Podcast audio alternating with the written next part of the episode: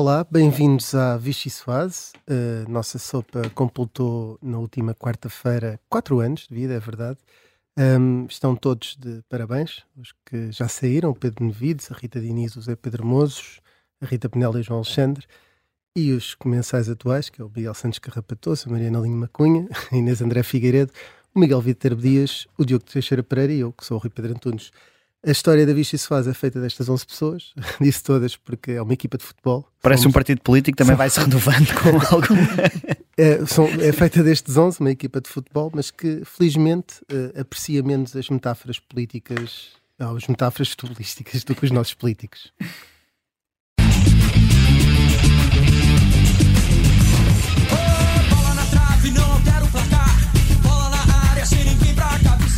Dr. António Costa é objetivamente o campeão dos impostos. O Dr. António Costa será campeão em qualquer caso. A bandeira no estádio é um estandarte. Flama pendurada na parede do quarto. Discutivo na camisa do uniforme. Que coisa linda é uma partida de futebol. Tudo tem o seu tempo. E a seu tempo o PS fará essa escolha. Ai, que horror, que horror. O Carlos Moedas é um fascista. Da mesma forma que estive disponível para este trabalho na Conselhia, estarei disponível se o Partido Socialista precisar de mim. Mas este não é esse momento. Ai, que horror, que horror. O Carlos Moedas é um fascista. Isto tem um efeito de perturbação nas pessoas.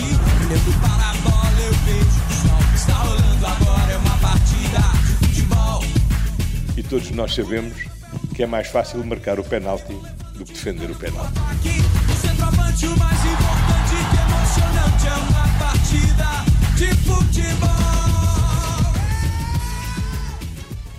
Dos quatro, dos onze hoje temos cá quatro, uh, tantos como os anos que tem a Vichy Soase. Eu sou o Rui Pedro Antunes, sou editor de política do Observador e aqui ao lado tenho o Miguel Vítor Dias, que é repórter parlamentar e as, e as, jornalistas da secção de política do Observador, Inês André Figueiredo e Rita Tavares. Até ver, ainda não fomos comprados pelo Ronaldo. Vai começar a Vichy Soase. Então... Será que as pessoas de secção de política também podem ser seccionistas, como nas coletividades de desporto? Bom, eu, eu, eu consegui a virtude de trocar sempre a palavra que ia dizer a seguir ser antes. em vez de ser jornalistas da secção, as secções da jornalista e, e por aí fora.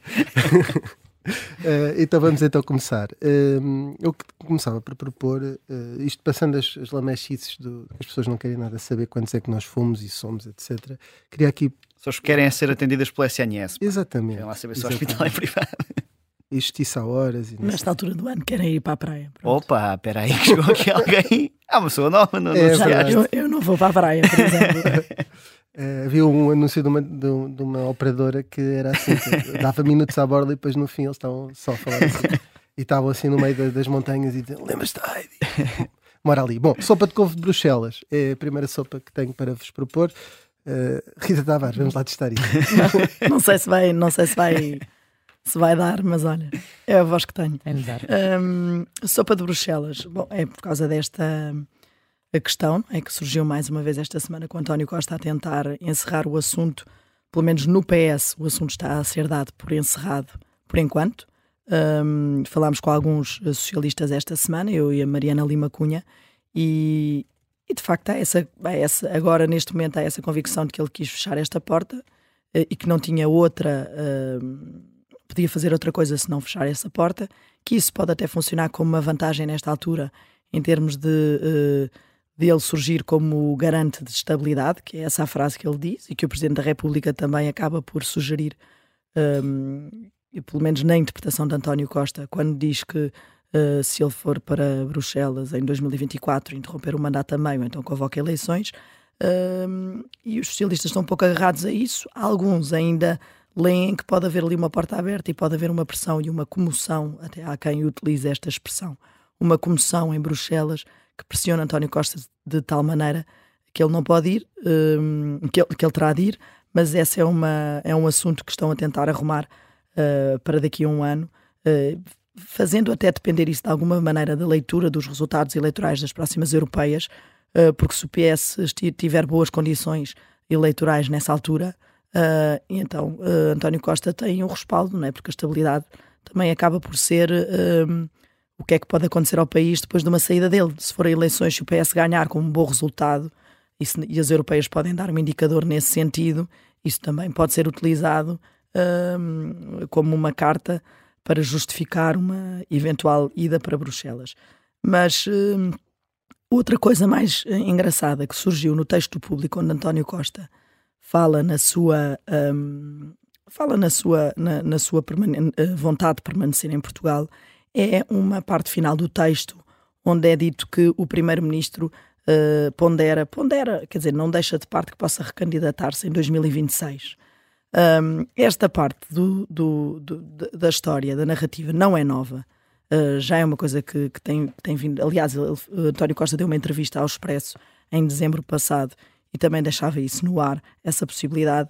A questão é que se, se isso é uma coisa que, que, que, é verdade ou não, quer dizer, uh, é uma vontade anos. dele. Pois, e, e, e, se nós formos ver ao histórico uh, recente, numa entrevista ao Clube de Jornalistas que António Costa deu não há muito tempo, no final do ano passado, Uh, disse que quem, quando era questionado sobre a possibilidade de ir para um cargo europeu e a primeira hipótese até era a Comissão Europeia, ele descartou a presidência da Comissão Europeia, dizendo que quem está em funções executivas desde 95 não vai iniciar um novo ciclo de mais 5 anos em 2024.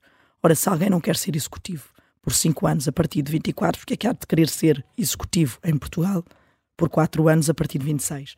E ficar fica, nesse cargo até um 2030, não é? Fica um, bocadinho, fica um bocadinho esquisito e acho que é um gato escondido com o rabo de fora, porque de facto António Costa não fica nada para lá 2026, nem se vai recandidatar.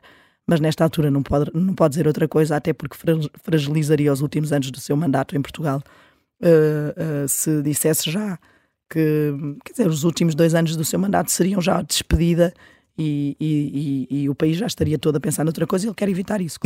Eu estava a dar esse exemplo ontem quando estávamos ali com, com os microfones desligados, uh, que era uh, precisamente Angela Merkel a queixar-se de como uh, se desenvolveu tudo em torno e a grande dependência da de, Rússia do, da Europa, do, do, gás da Rússia e de, e de, todas as movimentações militares que depois levaram à invasão da Ucrânia, e ela estava a dizer: Eu não conseguia fazer nada, porque já sabiam que eu ia terminar o mandato dentro de dois anos, eu não tinha poder nenhum. Eu era chanceler, mas não tinha poder. Não me respeitavam na Europa, não me respeitavam já na, na, dentro do próprio governo alemão. Uh, respeitavam mais numa perspectiva de quase como ela estivesse de, de saída, não é? Quase como se fosse uma chanceler honorária, uh, pelo respeito do cargo, mas não a respeitavam para tomar decisões. Eu acho que António Costa teme um bocadinho que o final do, do, do governo dele. Caso, que fica António Merkel. Fica António Merkel. Eh, bom, ela teve, 10, ela, ela teve 14 anos à frente. Ele já, se ele, 2026 ele poderia querer ser Merkel em termos de longevidade. E a Merkel cargo. conseguia mandar na Europa sem ter um cargo europeu, coisa que António Costa. Sim, sim. Uh, bom, ele também mesmo. Pela seja, dimensão do país, não, não consegue. mesmo que seja presidente do Conselho Europeu, não vai mandar assim tanto porque. Eu só fiquei com uma dúvida Michel... que é se o, se, o, se o gato escondido com o rabo de fora é o Zé Albino, que assinalou 3 anos esta semana. Parabéns, Albino. Que é o gato Rui Rio. Sim, o Foi um elemento muito decisivo na, na campanha, campanha eleitoral. Exatamente. E acho que o, o, responsável pelas relações internacionais do PSD uh, eh, e o, um vice-presidente da bancada deram, deram os parabéns, parabéns a José Albino uh, no Twitter. No Twitter e, portanto, uh, Luís Paixão Martins já deve estar a. Também já fez um post, no... claro, a dizer que bem-vindos a Albino. Bem-vindos ao Albino. Ele que dedica umas páginas do livro dele ao José Albino acho que deve estar muito contente com essa situação. Mas dizia eu que é normal que António Costa não queira uh, ser uh, fragilizado nesse, precisamente nesse final de mandato e, e, que vá alimentando, pelo menos por agora, o tabu até para suster estas, estas conversas sobre a Europa. A tua Europa é esta, Miguel? A tua, a sopa de couve uh, Não, a minha Europa é de quem não quer ir à Europa. É de quem prefere apostar no Campeonato Nacional, que é Joaquim Miranda Sarmento, que disse que não queria ir à Champions e ficaria para a Assembleia da República. Batendo assim com a mão na mesa, portanto, ao fim de um, um, ano quase de liderança parlamentar, mais de um ano já, um, fez questão de fazer essa clarificação. O, nós já tínhamos escrito aqui no Observador que ele ia ficar e que Luís Montenegro uh, ia segurá-lo. Aliás, Luís Montenegro diz que não dá votos de confiança porque confia desde o primeiro dia. E, e reforçou, Miguel, deixa-me só dar esta chega, uh, com uma declaração em ONU no Expresso uh, de, desta semana, na edição do Expresso desta semana, precisamente no sentido daquilo que nós já tínhamos escrito, que é que ia segurar Joaquim Miranda Sarmento. Exatamente, mas Isto ainda não é product placement, é mesmo que é importante para a análise. mas ainda assim, a meio da semana, houve uma tese contrária, que foi do, do Diário de Notícias, que dizia que podia haver uma saída limpa na, para a Europa, e Miranda Sarmento, na reunião da bancada, uh, ele que até opta por, uh, ou pelo menos o histórico diz que tem procurado fugir aos conflitos e às e às tricas mais político mais partidárias, digamos assim, nas reuniões da bancada, tem aproveitado para tratar apenas dos assuntos que, que vão ser discutidos no Parlamento. Ali fez questão de, no fim, dizer que não ia para a Europa e de agradecer até àqueles que, que acreditavam que ele podia ser um bom candidato, procurando ali dar um toque à ala crítica dentro da bancada e clarificando essa questão que até pode sair, mas não será, pelo menos não está planeado nem está previsto que o, que o faça. Inês, a tua Europa também tem a ver com isto ou não? Qual é a tua sopa de couve de Bruxelas? Eu quero uma sopa de couve de Bruxelas uh, mais virada aqui para a iniciativa liberal. Vou aproveitar aqui este momento. Nós, a semana passada, falávamos da forma como um, tanto a IEL como o Chega têm uma oportunidade nas, nas eleições europeias, principalmente se o PSD continuar a não descolar do PS nas, nas sondagens. Um, e a Iniciativa Liberal deu esta semana mais um, um, passo neste, neste sentido. Rui Rocha esteve pela primeira vez uh, na cimeira do, do Renovar a Europa, do, do Renew, uh, que é o grupo dos liberais no Parlamento Europeu, e veio, digamos assim, de convicções reforçadas. Uh, nós falámos com o presidente da Iniciativa Liberal depois dessa cimeira e até ter tido um encontro com alguns dos membros mais importantes um, dos partidos liberais na Europa. O artigo será publicado esta sexta-feira à tarde no site do Observador. o pro, exatamente. O próprio Macron, uh, Charles, uh, Charles, Michel. Uh, e o que Rui Rocha nos disse foi que a iniciativa liberal é reconhecida como, palavras dele, um caso de sucesso entre os parceiros liberais na Europa e que até vai ser usado como exemplo para outros países da Europa que estão a tentar fazer crescer países, partidos liberais. Ora, mais importante do que isto é que a boleia deste Uh, digamos, boost de força que Rui Rocha foi buscar uh, à Europa. A Iniciativa Liberal assume que quer ir mais longe do que tinha nos objetivos inicialmente previstos na, na, moção, de, na moção estratégica uh, e Rui Rocha diz que o partido vai fazer tudo para eleger dois eurodeputados e não, e não um.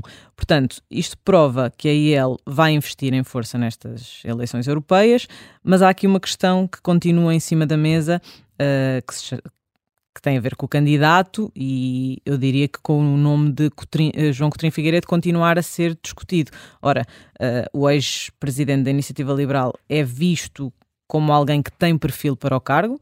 Um, na altura, na convenção, quando o entrevistámos, não recusou, não recusou essa ideia, disse que não era um objetivo que tinha, mas se o partido precisasse muito um, ele poderia estar disponível, mas este objetivo de eleger dois deputados podia também ser beneficiado se o primeiro candidato fosse alguém com a força que Coutinho Figueiredo tem, até pelo, pelo reconhecimento que tem na rua, mas também porque quando saiu da liderança da Iniciativa Liberal um, era, segundo uma sondagem da altura, o líder político mais bem avaliado do país. Portanto, uh, só para concluir, arrisco-me a dizer que dificilmente a IEL tem alguém nas suas fileiras que conseguisse um melhor resultado na Europa do que João Coutinho Figueiredo neste momento. A julgar pela popularidade que ele tem. Exatamente. Uh, avançava rapidamente aqui para, para a sopa de alface, uh, não é que tínhamos que perder muito tempo com esta sopa. A alface também come-se rápido. É, também, também podia, pode haver uma relação com a Europa, porque é uma candidata que parece que pode ser candidata a tudo. É verdade. É isso? É, é, parece que sim, parece que sim. Pelo que vai dizendo, há pouco, há pouco não, ontem estava-vos a contar que uh, tinha ouvido a entrevista, uh, estamos a falar de Marta Temido ser candidata ao PS de Lisboa. Uh, eu tinha dito que tinha ouvido a entrevista dela ao, ao, podcast Geração 70, um podcast da SIC. Um, e aquela, numa resposta que está a falar sobre o estado do país e a situação do país, faz questão uh, por si só, sem ninguém lhe perguntar, de voltar atrás para completar, bom, Portugal ou a Europa, como que uh, dizendo claramente que quer manter também essa porta aberta. Só sobre a apresentação de candidatura, achei só curioso Marta Temida apresentar-se ao PS de Lisboa, com Duarte Cordeiro dar-lhe a benção por cima, que são os dois candidatos que estão na pole position. Pelo PS para a Câmara, não sei se até lá aparecerá uma terceira via, mas estes dois parecem bem posicionados. Muito bem, e ele, eu gostei dela dizer então, e a Europa, porque na verdade está disponível para tudo. Eu suponho que seja, não sei se é mais fácil uh, na Europa, pelo menos a eleição está garantida. Exato. E ali só como vereadora, eventualmente, se moeda estiver muito forte.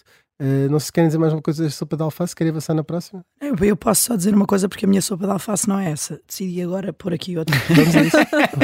E eu acho que, que é aqui mais um tema, que é esta, hum, esta hum, parceria alfacinha uh, de, de, contra Christine Lagarde e o BCE uh, que surgiu esta semana com o Presidente da República e o Primeiro-Ministro a serem alinhados uh, a criticarem a política monetária um, do BCE sobre as taxas de juros que não param de subir e, e, que já vinham sendo de alguma forma apoiados por Mário Centeno, que é o, o, o Presidente do Banco Central do, do Banco de Portugal, portanto, o Banco Central Português, e que uh, tem vindo a dizer o quê? Que muito bem, foram aumentando, os juros do dos depósitos, Mário Centeno disse, disse esta semana uh, que, que vão continuar a subir, mas que nos, nas, nas, taxas de juros aparece ali em tom de aviso a dizer é preciso ter calma porque se isto continuar a seguir ao verão, as famílias portuguesas vão ficar aflitas. Uh, diria que Mário Centeno está um pouco distraído aqui, não é? A seguir ao verão, as famílias portuguesas já estão aflitas há muito tempo uh, os, os uh, responsáveis portugueses chegam um bocadinho tarde, uh, talvez, a, esta, a este problema que os portugueses já estão a sentir há, há muitos meses. E, mas pronto, mais vale tarde que nunca. Chegaram agora e em parceria. Não sei o que é que isto vai valer junto de Christine Lagarde. não deve valer grande coisa, porque acho que nós não temos assim grandes créditos. Uh, junto de Christine Lagarde, que já, já nos aplicou uma receita também uh, dura uh, na questão de quando foi a, o resgate da Troika em 2012. Uh, ela aparece aqui agora numa postura uh, um bocadinho incompreensível nas declarações que faz em Frankfurt, quando fala da questão do aumento das taxas de juro, dizendo que é compreensiva com as famílias. que é compreensiva com as famílias que estão a passar um mau bocado, mas a frase acaba aqui. E, e foi isto que Marcelo Rebelo de Sousa também veio criticar. Uh, ficámos sem tempo para a última sopa, que é a sopa do rei. Uh, querem, quer dizer mais alguma coisa? Inês, por favor. a, a, minha sopa era. Pode ser também na, sobre na se Pedro Nuno Santos vai aguentar mais do que a alface. Há esse desafio. Bem, eu, eu, acho que Pedro Nuno Santos está, está para chegar, vai chegar agora, não é? Por isso espero que venha para durar mais do que alface, porque Venha é sempre alimentar muito, este muito... programa. É, sim, é isso, é sempre muito engraçado quando Pedro Nuno Santos está, está cá, mas também estamos mesmo sem. sem é, não, fresquinha. pode ser o King in Waiting, por isso é que é a sopa do rei. Que é uma é? expressão que aparece num texto que eu e a Mariana assinámos esta semana também sobre este assunto. Uh, Inês, leste o texto? Prova oral. Sim, leia sempre os seus textos, Muito bem. Eh, Mas, já agora que estamos aqui a falar de textos, ontem a Mariana escreveu-nos que a uh, sabedoria popular ensina-nos como é que é que uma coisa que parece um pato, que é um pato. Que grasna como um pato. um pato que anda como um pato, é um se calhar pato, é um pato. Por isso, talvez Pedro Nuno Santos seja um pato. Vamos ver isso em 2026. Muito bem, o Pedro Nuno Santos é como o melhor de mim e o Miguel Videira está para chegar e, e agora é o noticiário e já vem de seguida a segunda parte da Vichy Soase.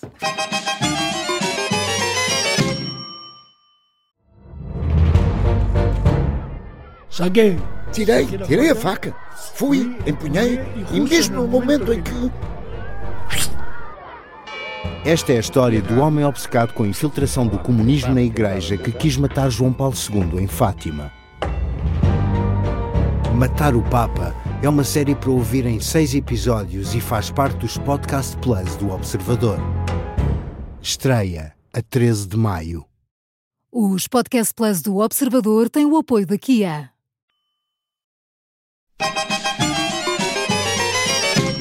Ora, bem-vindos à segunda parte da Vichy Soase. Connosco temos novamente o, o deputado Tiago Barbosa Ribeiro, que, que, já esteve na Vichy Soase.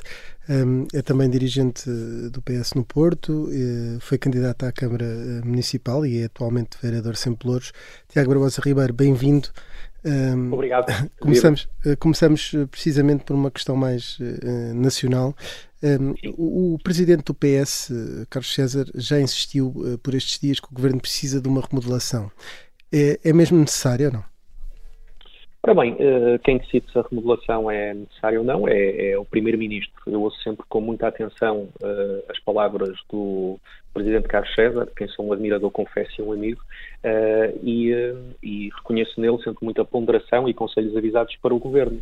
Mas uh, quem decide é necessário ou não uma remodelação é o primeiro-ministro. Eu creio que devemos desdramatizar o tema da remodelação. Já houve outras remodelações, certamente terá que haver remodelações, não especificamente até pelo desempenho dos ministros, mas por razões que se prendem com, com o desgaste das funções e, portanto, se e quando ela surgir, o PS, felizmente, tem muitos quadros para assumir eh, funções uh, governativas. Acha que está combinado uh, entre o Carlos César e António Costa ou há mesmo aqui uma, uma divergência? Não, considero que seja uma divergência. Não sei se há algum tipo de, de articulação de mensagem nesse sentido. Quer dizer, o Presidente Carlos César é alguém com muita experiência e com muita, muita ponderação e muita, e muita visão política. E, portanto, eu creio que os seus conselhos e aquilo que ele diz deve sempre ser ouvido com muita atenção, tal como aquilo que diz e faz o Primeiro-Ministro também a quem não falta experiência e, e, visão política. Portanto, creio que entre os dois o PS está bem dirigido. E essa experiência política de Carlos César seria importante para dar um corpo político um, ao governo, ou seja, uma mudança orgânica que, por exemplo, fizesse de Carlos César vice-primeiro-ministro, fortalecia o governo? Bom, eu creio que o contributo de alguém com, com a experiência do, do Presidente Carlos César é sempre, é sempre bem-vinda a, a, qualquer função. Eu pude trabalhar com ele na, na, parlamentar uh, e vi uh, através da sua liderança, do seu papel, da sua experiência, o contributo muito positivo e muito importante que deu naquele, naquela legislatura, entre 2015 e 2019. Uh, eh, creio que neste momento, pelo que ele próprio diz, neste momento não está disponível para funções executivas, está como presidente do partido, está como alguém que está no Conselho de Estado, está como alguém que vai intervir na vida pública e, portanto, creio que temos que respeitar essa posição, sendo certo que é sempre, obviamente, alguém que é muito uh, considerado e ouvido dentro do PS e certamente dentro do governo, não tenho qualquer dúvida. Ainda falando sobre a equipa governativa, uh, perguntava-lhe aqui sobre João Galamba, que é um ministro uhum. uh, que esteve em foco no, no, nos últimos tempos. considera que ele é irremediavelmente, está irremediavelmente fragilizado com todas as situações que, que, em que esteve envolvido? Acha que ele tem condições políticas para fazer trabalho nas infraestruturas? Tenho e creio que deve ser dado esse tempo ao, ao Ministro João Galamba. Eh, enfim, as, eh, as, situações que ocorreram, eh, naturalmente, de, enfim, foram, foram situações que todos preferíamos que não tivessem ocorrido. Essa página está globalmente virada. Neste momento, o, o João Galamba tem, tem dossiês pesados nas infraestruturas que tem, que tem que gerir, no âmbito da CP, no âmbito da TAP, no âmbito do 5G e, de uma forma geral, naquilo que é, que é a sua tutela.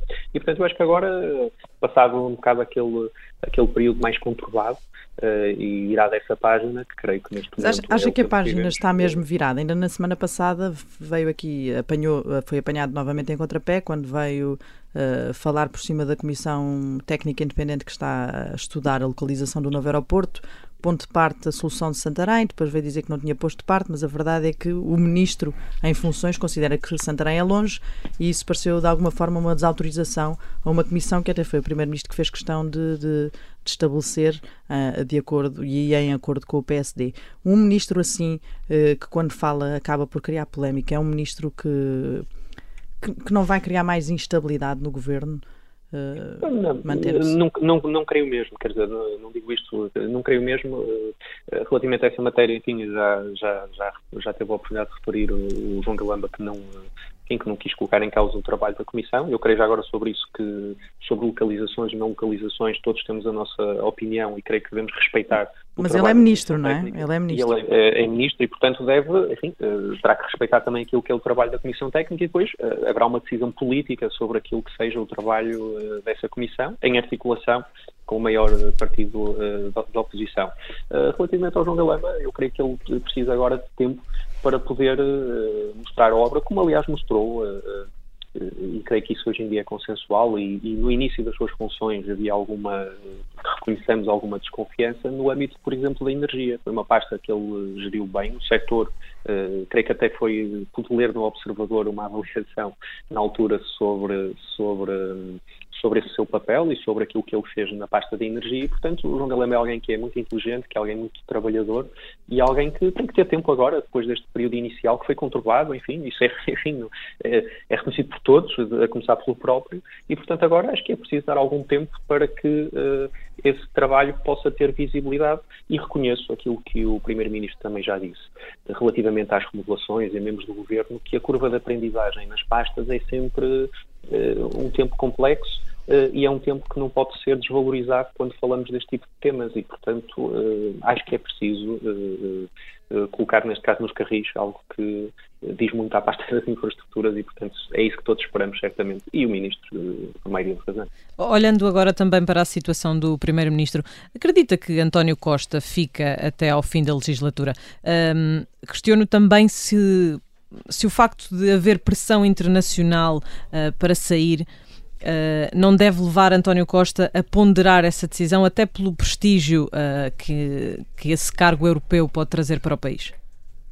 Bom, é, essa é uma questão que é colocada com eh, frequência e o Primeiro-Ministro já teve a oportunidade de, de, a, de a esclarecer por mais que uma vez. A última vez, se a memória não me falha, foi mesmo na, na, esta semana, no início da semana, e portanto já disse que eh, não está disponível para cargos europeus uh, e que está comprometido com aquilo que, uh, e bem, foi, foi sufragado pelo povo português, que é uma legislatura uh, com, com estabilidade até 2026. Vê, vê com total clareza as palavras de António Costa que... Sim, recusou, quer dizer, já, já por mais que uma vez essa, essa, essa, esse caminho e, portanto, eu, eu, eu, enfim, eu, eu vou vendo e vou ouvindo uh, e percebo que neste momento uh, António Costa é alguém que tem um enorme prestígio internacional, conquistou por direito próprio, é alguém que está há oito anos no exercício de funções uh, executivas em Portugal e conquistou esse lugar de modo próprio por duas razões, essencialmente, pela sua competência, enfim, pelo seu, pelo seu trabalho e também por aquilo que foram as políticas desenvolvidas em Portugal. E, portanto, então também que... acha que António Costa é esse garante da estabilidade, que acha que não há alternativas, nem que seja dentro do PS, para assegurar estabilidade ao país se, se o Primeiro-Ministro decidir ir para um cargo europeu? Não, essa questão não se coloca e simplesmente, eh, e portanto, neste momento é óbvio que o Primeiro-Ministro é, é, é, o garante da estabilidade, porque tem uma maioria absoluta, eh, porque já disputou eh, três eleições legislativas em Portugal, porque tem vindo a ganhar as outras eleições, o Partido Socialista tem vindo a ganhar as outras eleições sob a sua liderança, as eleições a outros níveis de poder. Teremos eleições europeias para o ano e, e o PS entra nessas eleições, obviamente, para as ganhar, e, o, e cada vez que a oposição, sobretudo, agita essa ideia da saída da, da, do, do Primeiro-Ministro para a Europa, eu creio que não, não tenho a certeza uh, que percebam que estão a fazer-lhe um enorme elogio pelas razões que eu disse. E, portanto, uh, é sempre um motivo de enorme prestígio ser considerado para uma função uh, dessa natureza, a nível europeu. e o Primeiro-Ministro, aliás, é público, já foi convidado em 2019, é público porque ele o disse, que já foi convidado em 2019 para funções europeias, na altura recusou-as, e neste momento tem um compromisso com o país e é um compromisso que uh, todos nós uh, queremos que se mantenha naquilo que tem a ser o desempenho e o seu desempenho à frente do governo, com crescimento, com crescimento da economia, com redução da inflação, com muitos desafios que temos pela frente e que ele tem liderado com sucesso. Falou aí de algumas eleições futuras que, que o país terá pela frente. Para lá de 2026, é possível que António Costa se recandidate ainda hum, nesse, nesse período ou o PS precisará de se refrescar, digamos assim, com caras novas depois de todos estes anos de, do Primeiro-Ministro à frente do Governo? Claro que é possível. Eh, eh, se o Primeiro-Ministro, chegando ao fim desta legislatura eh, e estando em condições e vontade, aliás, será mais a sua vontade pessoal de as disputar, naturalmente tem todas as condições para disputar e mais do que isso para as ah, Não diga isso a Pedro Nuno Santos, não? Então, Já que é amigo dele, sou amigo do Pedro Nuno Santos e, e muitas outras pessoas, mas porquê que não é dizer ao Pedro Nuno Santos? Pedro Porque quem espera desespera ou não? Eh, mas o Nuno Santos, quer dizer, eu também vou vendo, com a, com, com, vou lendo o que se escreve eh, sobre a questão de Nuno Santos e, e percebo o que estão a referir, mas isso escreve e, e vai-se comentando, os comentadores, etc., já há anos, é? desde, desde 2014, pelo menos. E o que é facto é que essa questão não se coloca dentro do Partido Socialista. E o Pedro Nuno Santos, uh, que é um grande quadro político do Partido Socialista, acho que é reconhecido por todos, o seu desempenho agora nas comissões, nas duas comissões a que foi, na, Comissão de Inquérito e a Comissão de Economia demonstrou essa competência, essa capacidade. No Santos tem vindo a ser um quadro uh, uh, político muito importante por, por falar nessa por falar nessa comp... primeiro-ministro lidera. Por falar nessa competência e no quadro político que é para a semana Pedro Nuno Santos volta ao Parlamento, uh, não pode integrar a Comissão de Economia e, e Obras Públicas. Que lugar é que deve ocupar dentro da bancada? Bom, isso será o lugar que sim, terá, terá, teremos que ver com as comissões e será entre Pedro Nuno Santos e a, liderança da bancada e a direção da bancada. Confesso que desconheço qual será a sua, a sua vontade uh, e terão que ser feitos os ajustes necessários nas comissões para que, para que ele tenha essa participação. Confesso que o meu desconhecimento, não sei mesmo qual será, qual será a sua a sua vontade relativamente a isso o e, lugar. E Sobre essa relação com a, com a direção da bancada, chegou a circular a tese de que Pedro Nuno eh, poderia ser líder parlamentar. Faz-lhe algum sentido isto? Não, quer dizer, vamos lá. é, é, lá está, fala-se para a liderança do partido, para a liderança do grupo parlamentar, para, enfim, quer dizer, e eu não vejo o Pedro Nuno Santos a fazer, a ter qualquer que reconheça-se, a ter qualquer tipo de, ação que leve a essas interpretações e, portanto, eu tenho dificuldade em compreendê-las. A liderança do grupo parlamentar, neste momento, está entregue, bem entregue.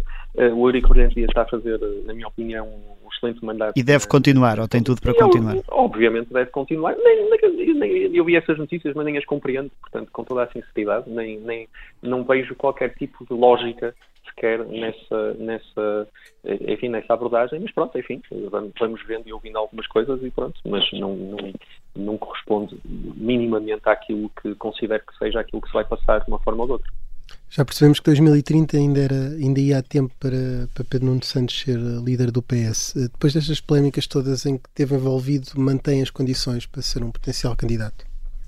O Pedro Nuno Santos, uh, creio que mantém todas as condições para ser uh, aquilo que uh, quiser no futuro do Partido Socialista e que os militantes entendam que ele tem condições para desempenhar. e, portanto, o Pedro Nuno Santos é um grande quadro político, eu creio que isso é, é inequívoco. É alguém de, que, com grande carisma, com grande capacidade de liderança, com grande capacidade política. Eu retomo, enfim, aquilo que referi há pouco da, da sua participação na, nas comissões em que esteve recentemente, a Comissão de inquérito na Comissão de Economia, eh, e, portanto, temos alguém com visão, é alguém com conhecimento do país, é alguém com, eh, com, com, com, com relação com o partido, que isso é reconhecido por todos, com, com, o Partido Socialista e com as pessoas do Partido Socialista, e portanto o Pedro Nuno Santos esteve agora eh, estes meses a, a, descansar, eh, com tempo também mais tempo para a família e, e deve, e deve... Vai, vai, ocupar o seu lugar de deputado e o hum. futuro hum. veremos. Portanto, e deve voltar, a, deve voltar a este palco com que posicionamento político? Uh, uh, deve começar hum. já a aproveitar para se posicionar nessa luta que toda a gente e nessa corrida que toda a gente lhe coloca à frente, que é para a liderança do PS e para, para a sucessão a, a António Costa no Partido Socialista? Deve já é vincar as diferenças relativa, relativamente ao, ao governo ou, ou não? Não, quer dizer, eu, eu volto àquilo que disse há pouco, essa, essa matéria, uh, e, e, sabem também isso, porque acompanham uh, muito a vida política e país e do PS, eh, essa questão coloca-se há anos, eh, portanto, de, de, e tem vindo a ser colocada sucessivamente em entrevistas em, eh, aos deputados do PS, aos membros do governo Sim, mas este é o momento em que ele não está dentro do governo, está fora do governo, vai para a Assembleia da República, vai ter comentário estado... televisivo e é nessa lógica que eu lhe pergunto Exatamente. se Exatamente. nessa frente ele deve começar a fazer um distanciamento face à liderança de António Costa e também preparando o seu próprio programa político.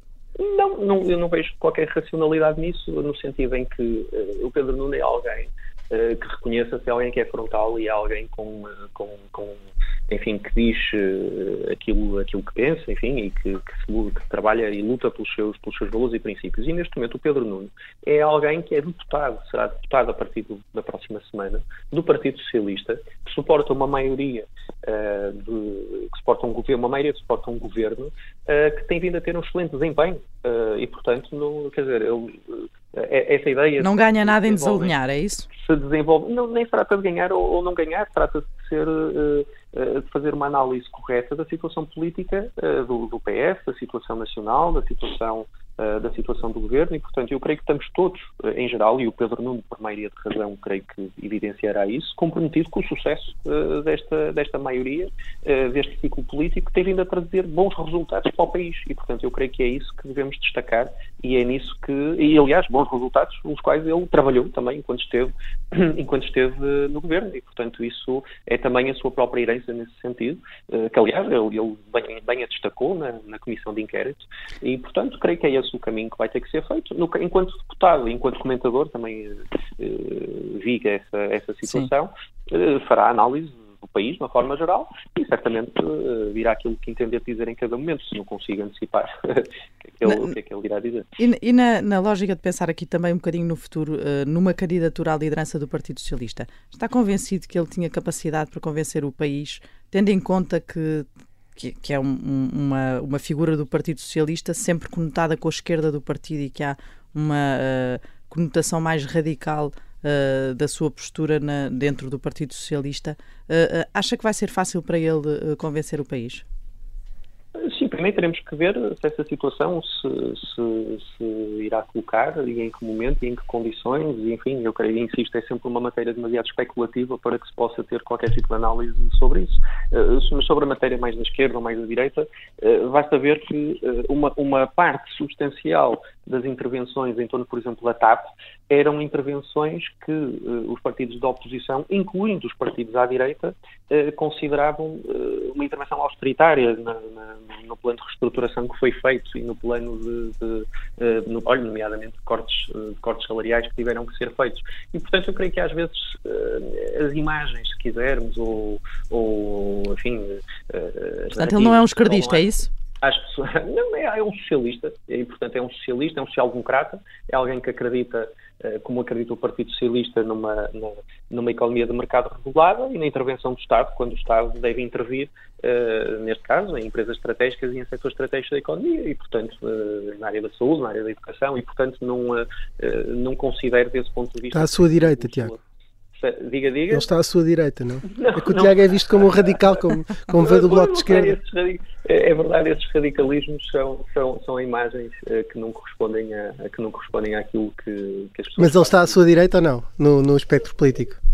Não, de forma alguma. Eu, creio que essa. Creio que essa creio que essa análise nem, nem não a consigo fazer com toda a sinceridade. Eu creio que todos nós somos uh, militantes e dirigentes e, e só usar a palavra reestruturação e, e fazer despedimentos já lhe podia dar a, a, ele essa, essa, esse recentramento e, e a ida mais para o lado mais liberal, pelo menos, não é? ouviu falar várias vezes em rescue and restructuring. Sim, eh, na comissão de inquérito. olha, olha, eu, como, eu como sou, como já há muito tempo que defendo a privatização da TAP, calhar uh, haverá mais gente à esquerda do que eu nesse, nesse tema. E, portanto, não é. São não dois é perigosos liberais, é, então. somos dois perigosos liberais, está a ver? É como as coisas são. É, é, é dirigente uh, do PS no Porto, uh, conhece bem a realidade de, um, do Porto e do presidente da, da Câmara. Acredita que Rui Moreira vai ser cabeça de lista do PSD às eleições europeias? Olha, é outra especulação. Eu, eu, na vida política aprendi a não fazer grandes uh, análises a esse nível, uh, porque desconheço e, portanto, quando não sei o, o, enfim, os diálogos e o que é que está a ser discutido e debatido, não, não, não pronuncio. Então pergunto-lhe de outra uh, forma, não, teme que haja esse acordo entre o movimento Rui Moreira é, e o PSD? Não. Pode prejudicar o PS?